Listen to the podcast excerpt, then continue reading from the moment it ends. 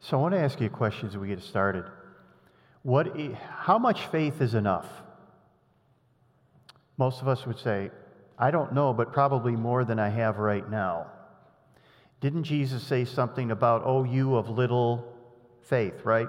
So we don't want to be that person that has little faith. We want to have enough faith, right? Um, and so that's kind of the question we want to ask. And, and that's generally where, how we approach this subject of faith. We often say, Do I have enough faith? I could use more. It's always good to have more. I don't want to be caught with too little faith.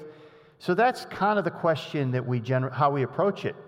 But as we go through the passage this weekend, I'm going to show you that that's not even the right question. Um, the, the question isn't how much faith you have, it's a different question that we should be answering. So uh, we're going to jump into the text. We're in Mark chapter 9. So if, you want, if you want to follow along with me, uh, I'm going to break the passage up into two parts because there's two different events, but they're tied together. I think they're tied together by Mark, the author, and they're tied together because Mark is, is um, pulling a seam open so that we can, we can gaze in on this spirit world and he's going to give us two different views of the spirit world. Uh, the first one is uh, Mark chapter 9, verse 2, and this is where Jesus goes up on the mountain with uh, Peter, James, and John. So let me start reading. I'm going to start reading verse 2 of chapter 9 of Mark. After six days, Jesus took Peter, James, and John. They become the inner circle. Whenever you see Peter, James, and John, they're the inner circle. And so you'll see this very often that Jesus pulls these three from the rest of the group, from the 12, and he uh, has special moments with them. And these, this is one of those special moments. He takes Peter, James, and John with him and led them up on a high mountain where they were all alone.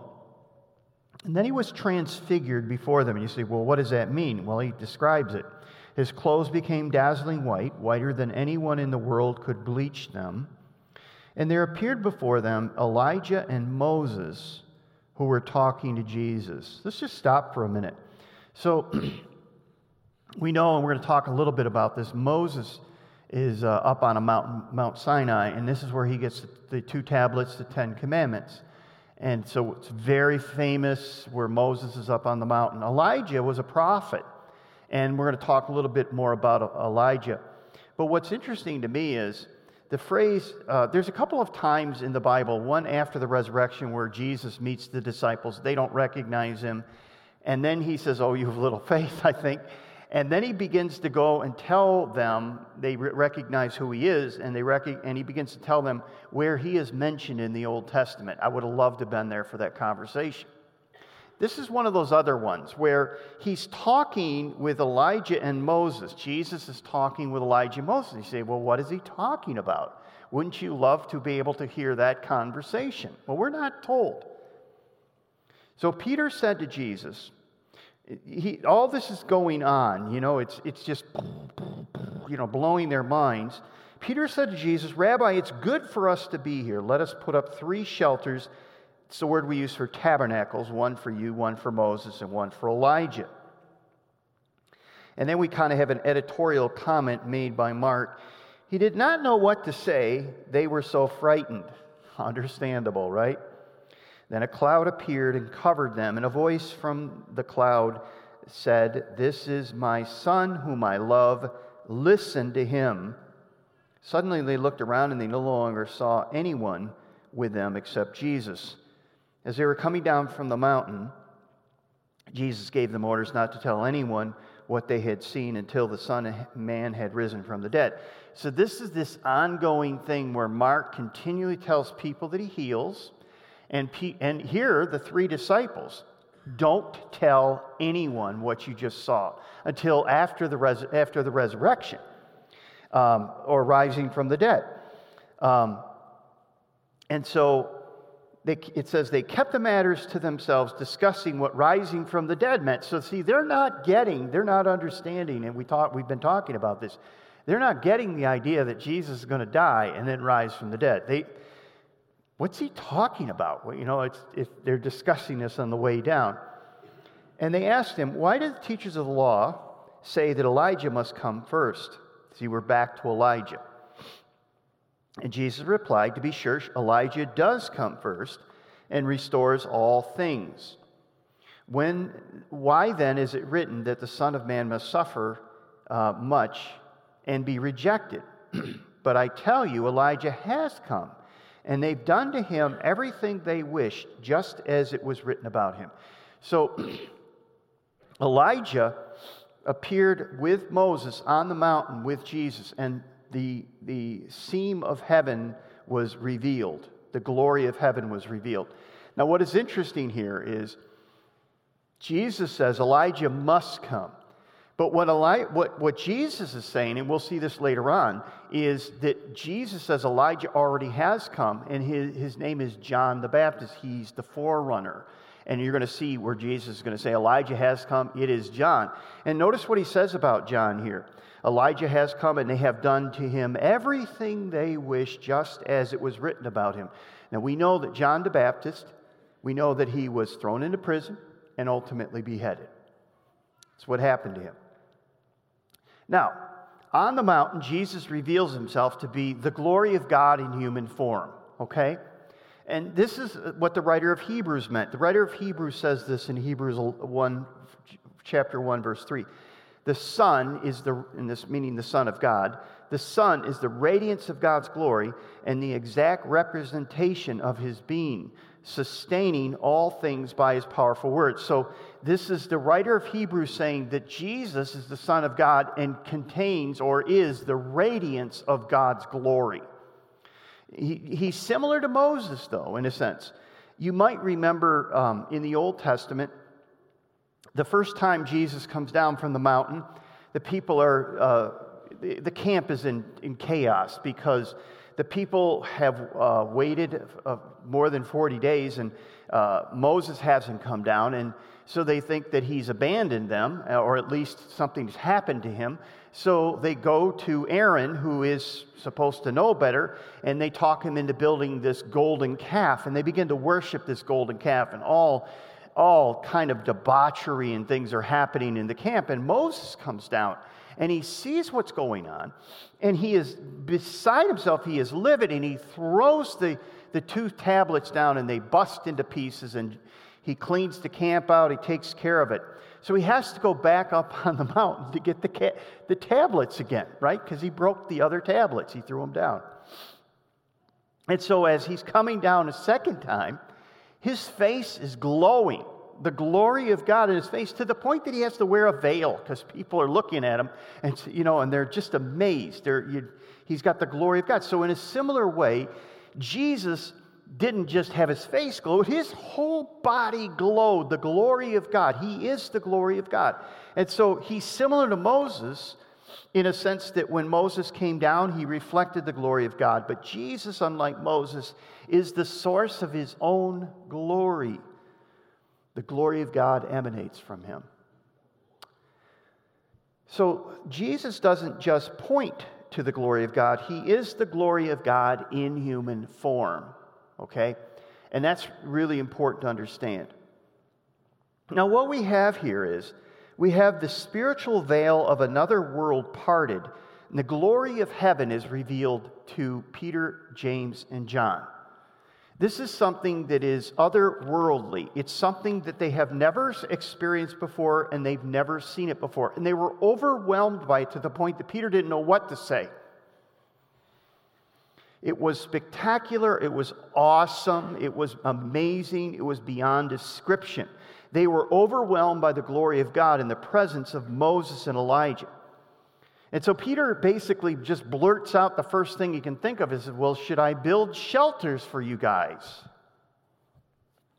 And then out of the voice, out of the cloud, a voice says, This is my son whom I love.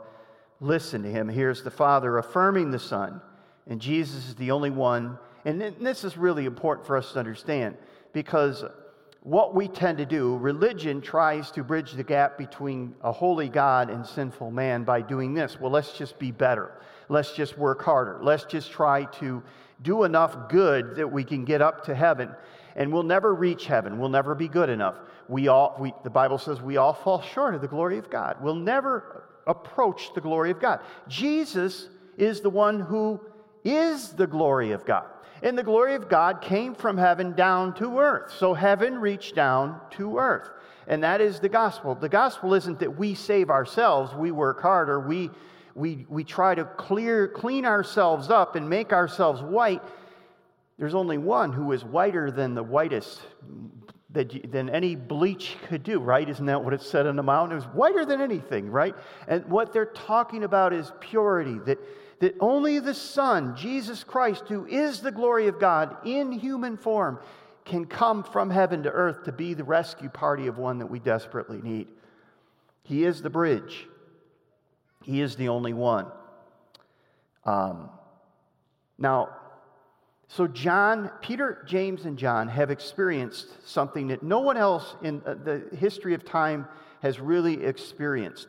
They have witnessed the glory of this other dimension.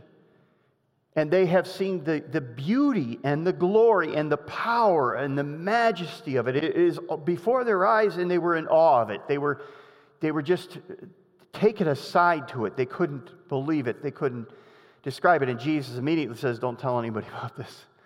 Keep it to yourselves until after all, you know, after the death, burial, and resurrection. Now, the reason I think that, G, that uh, Mark puts these two stories together is because we're going to see another dimension, uh, the spiritual dimension, but it's not going to be of heaven, it's going to be of hell. And that's where we come to our text in chapter 9, verse 14 because they come down from the mountain and they immediately experience something. When they came to the other disciples, they saw a large crowd around them and the teachers of the law arguing with them. Well, what were they arguing about? As soon as all the people saw Jesus, they were overwhelmed with wonder and ran to greet him. What are you arguing with them about? He asked. A man in the crowd answered, Teacher, I brought you, my son, who is possessed by a spirit that has robbed him of speech. Whenever it seizes him, it throws him to the ground. He foams at the mouth, he gnashes his teeth, and becomes rigid. I asked your disciples to drive out the spirit, but they could not. Notice Jesus' reaction to that. You unbelieving generation, Jesus replied, How long shall I stay with you? How long shall I put up with you? Bring the boy to me. So they brought him. When the Spirit saw Jesus, now notice this, this is very in, in, in, significant. When the, it doesn't say when the boy saw him, what does it say? When the Spirit saw him, saw Jesus, it immediately threw the boy into a convulsion. He fell to the ground, rolled around, foaming at the mouth. Jesus asked the boy's father, How long has he been like this? What do we have going on here? We have the tearing open, the opening up of the spiritual dimension again, just like on the mountain, but it is not revealing the glory of heaven now. It is, uh, it is uh, revealing the principalities and powers of darkness that are holding this boy hostage. And he says, From childhood he has been held hostage, he answered. It is off, it, it, it, notice what it does here. It has often thrown him into a fire or water to kill him. And then the father pleads with Jesus, But if you can do anything to take pity on us and help us. It's kind of what he had asked the disciples to do. If you can, said Jesus, Everything is possible for the one who believes. Immediately, the boy's father explained, I do believe, help, my, um, help overcome my unbelief. Now, you should underline that verse in your Bible. I do believe, but help my unbelief. what is he saying? I do believe, uh, but I, don't, I know I don't believe enough, right? I don't have enough. Isn't that what we say?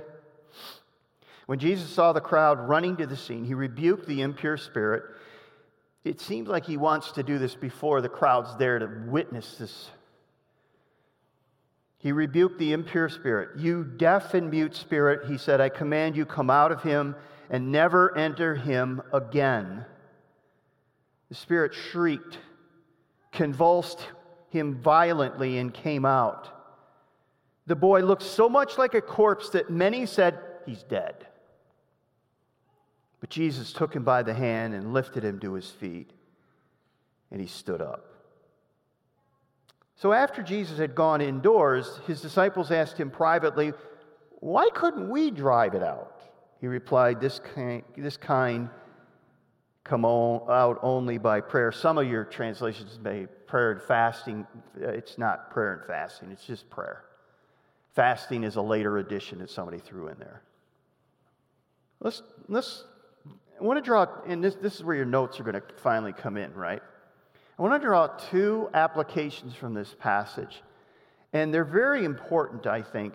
And hopefully, we will learn, uh, relearn, re- be reminded, whatever you want to say, some important things. And the first one is this that there's a spiritual dimension that powerfully affects our daily lives.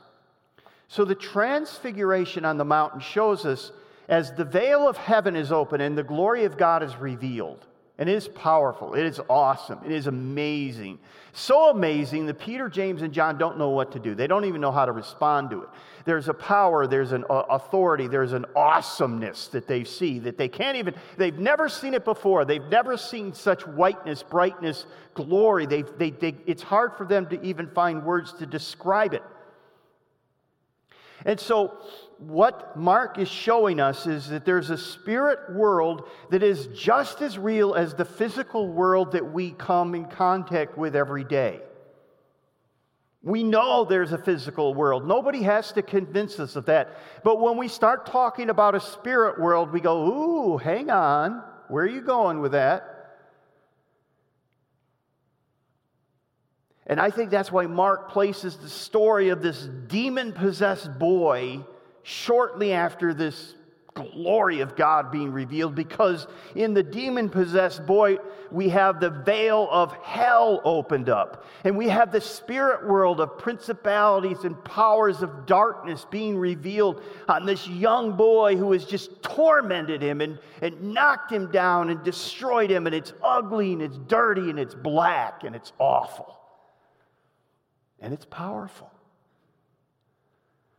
because even the disciples are not able to release this demon, release this boy from this demon. And I believe that Mark is doing this because he wants us to say, he wants to, us to understand that there is a very real spirit world. Even though we can't see it, we can't touch it, sense, we know it's there. And it has an effect on the world around us.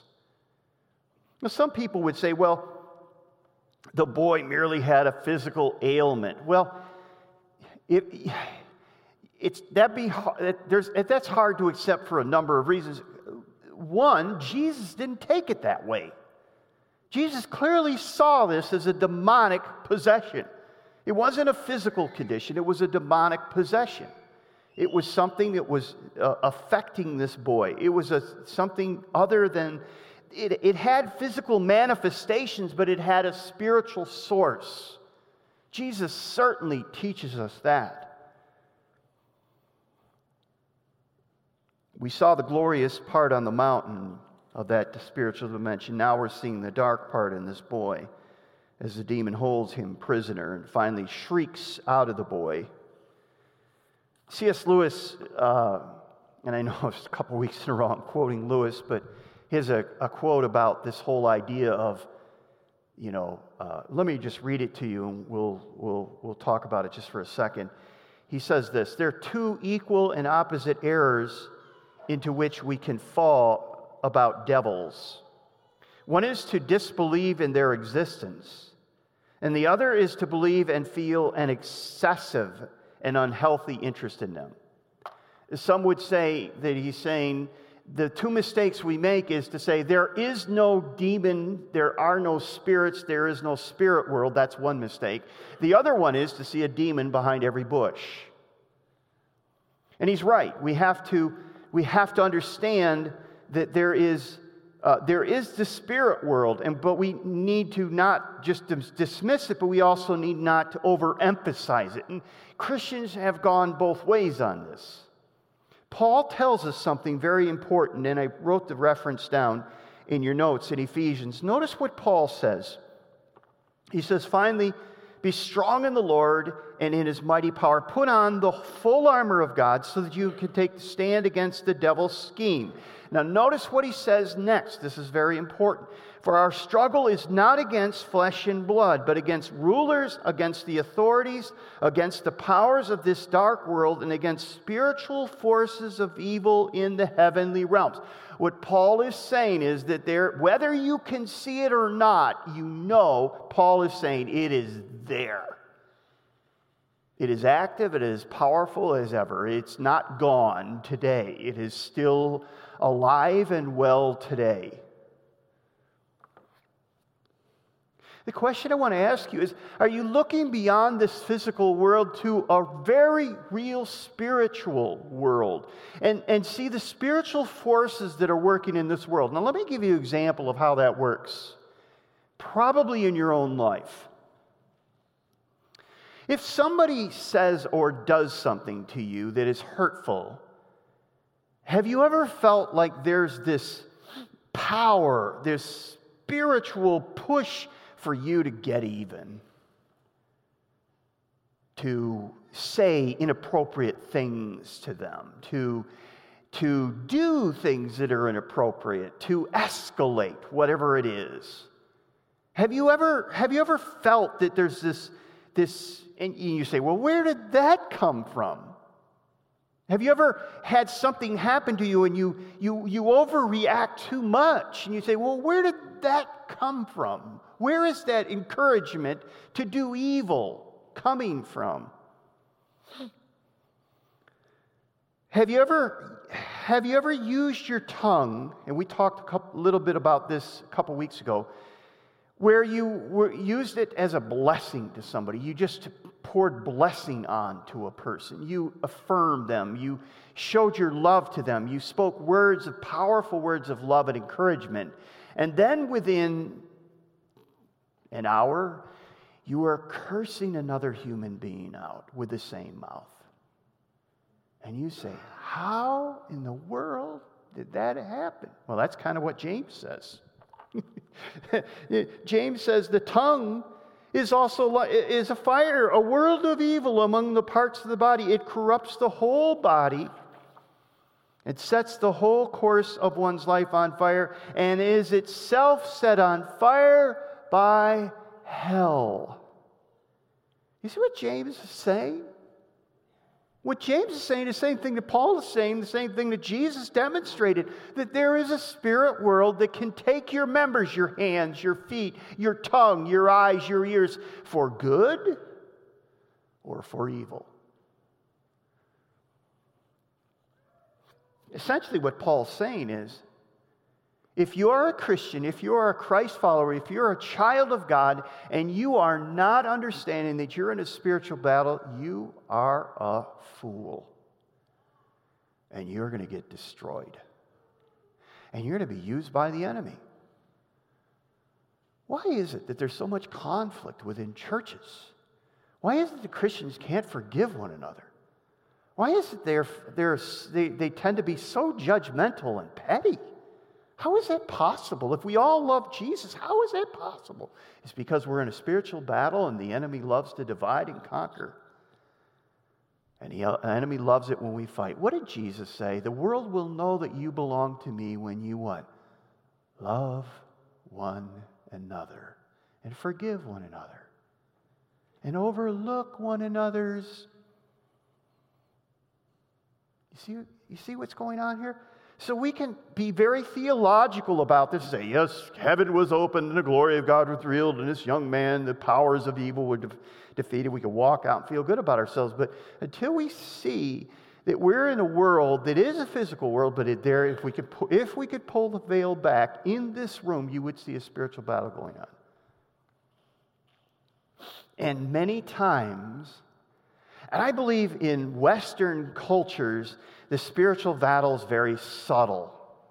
It's very behind the scenes. It's very kind of, you know, the, it's, it's just kind of very subtle. You go to third world countries and it is right in your face, man. It is blatantly there. Not, not in the Western world, but it is still as real. Satan's not a fool, and the, the powers of darkness aren't idiots. They, they know when to strike and what to use and how to do it.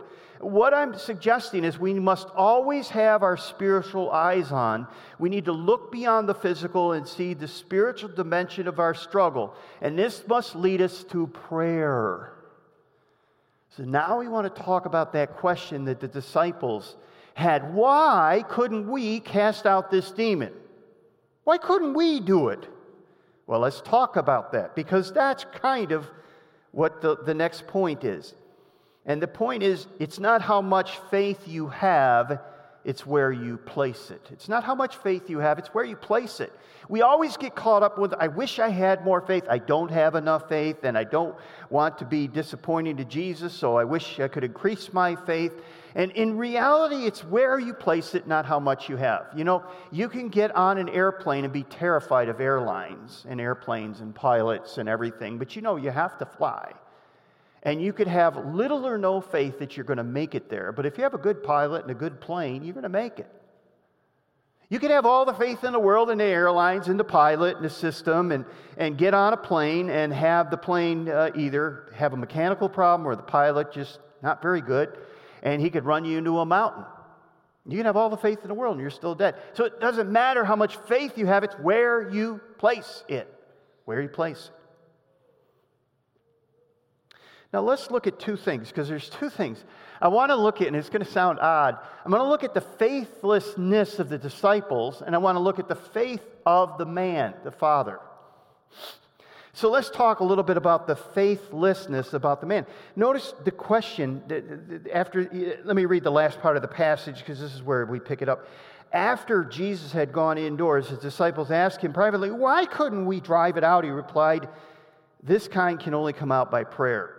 so the question is, why couldn't the disciples heal the boy? And that, I think this is one of the dialogue that the religious leaders and the, the, the, disciples were going back and forth on. They were arguing about something. Well, they were arguing as to why they couldn't cast out the demon.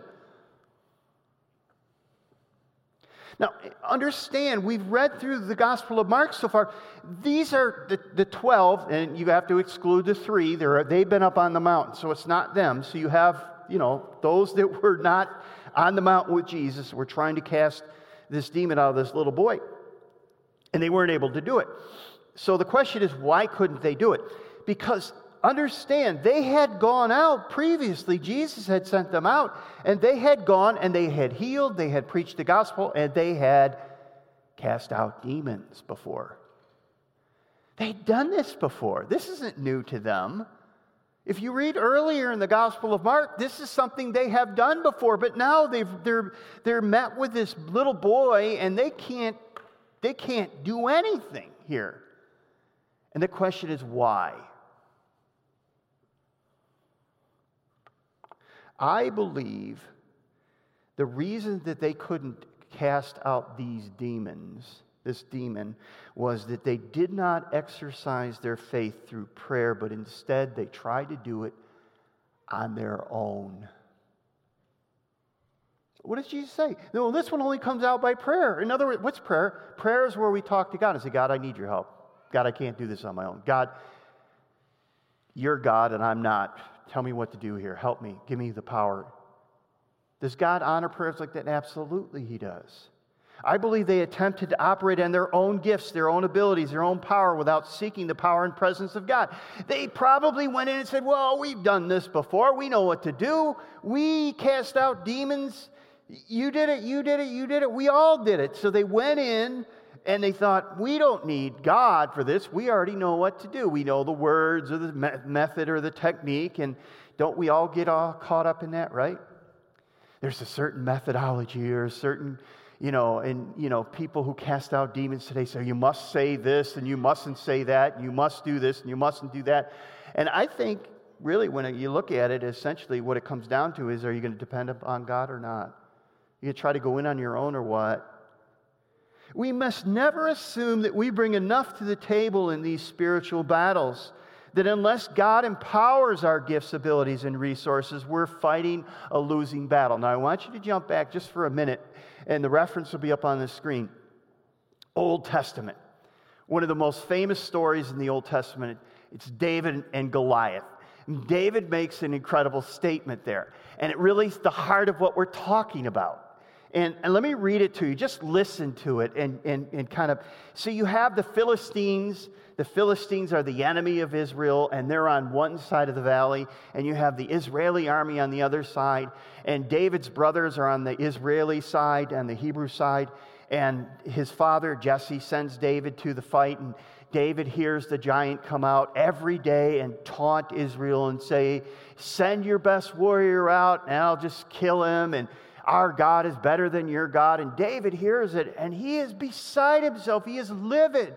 He's, how, he, he's kind of going, Who's going to go down there and shut this knucklehead up?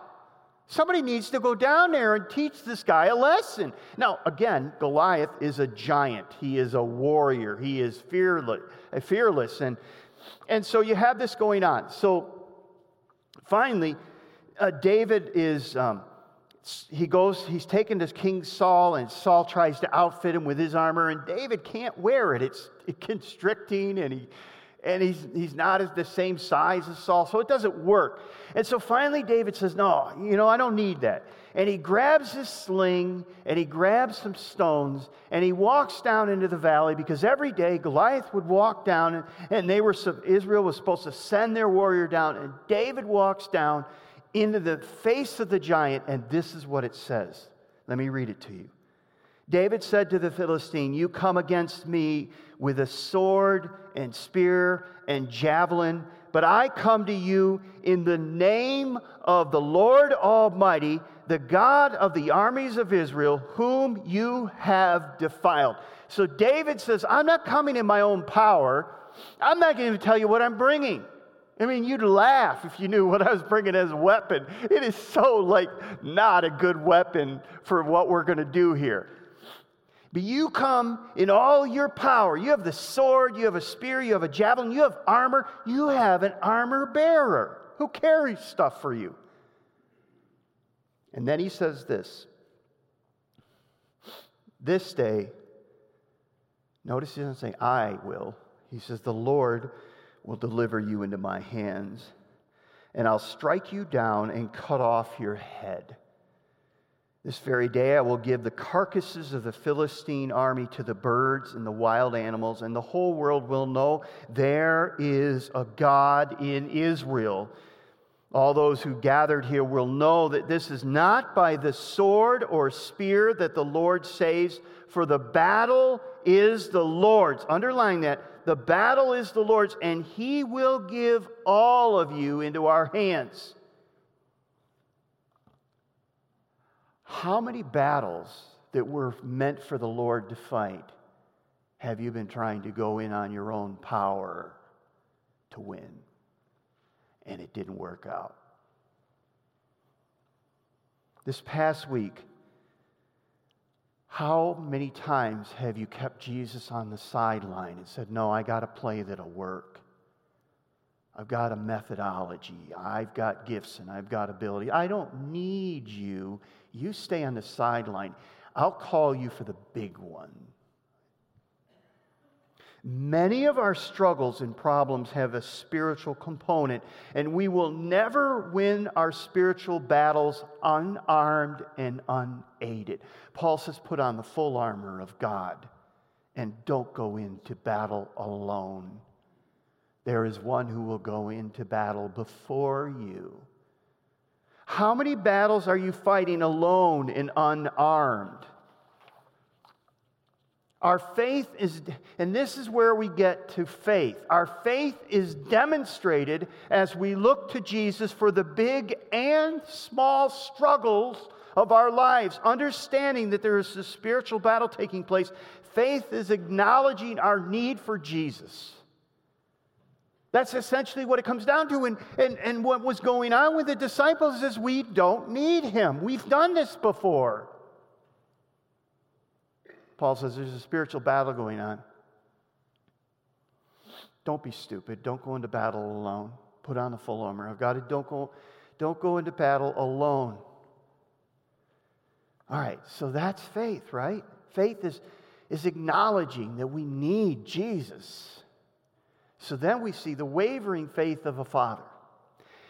So let me ask you a question Did the father have faith in Jesus?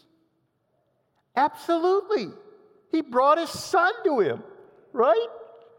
That's faith, right? Isn't that like, I don't know where to turn but to you. I'll turn to you. I need you. That's what he was saying. That's faith. It may not be a lot, but it's, it's faith. And I love the confession of the Father. And, and he says, he says, Do you believe? And he says, Yes, I believe. Help me overcome my unbelief. He says, I believe, but I struggle with unbelief. I'm sorry, I'm just being honest with you. And most of us would say the same thing, wouldn't we? Again, it's not how much faith you have, it's where you place it. See, he admitted that his faith was flawed, but he still looked to Jesus. Something his disciples failed to do. It's not how much faith you have, it's where you place it. Faith is seeing that you're over your head, that even the most minute problems, we need to look to Jesus. More, not less. We've got to stop putting him on the sidelines. We've got to stop saying, I can handle this. And we've got to stop not having our eyes open to the spiritual dimension of the world that we live in. Let me tell you a really quick story, and I'm running out of time very fast. So there's a story where the nation of Israel is taking the land. God promised Abraham that he'd give them land. And so the nation of Israel under, uh, under Joshua, it goes, they go in and they take this great city called Jericho. It was a huge city. It was very fortified. And there was a plan, a strict plan, and God gave Joshua directions, and Joshua followed the directions. The nation of Israel followed directions to the letter.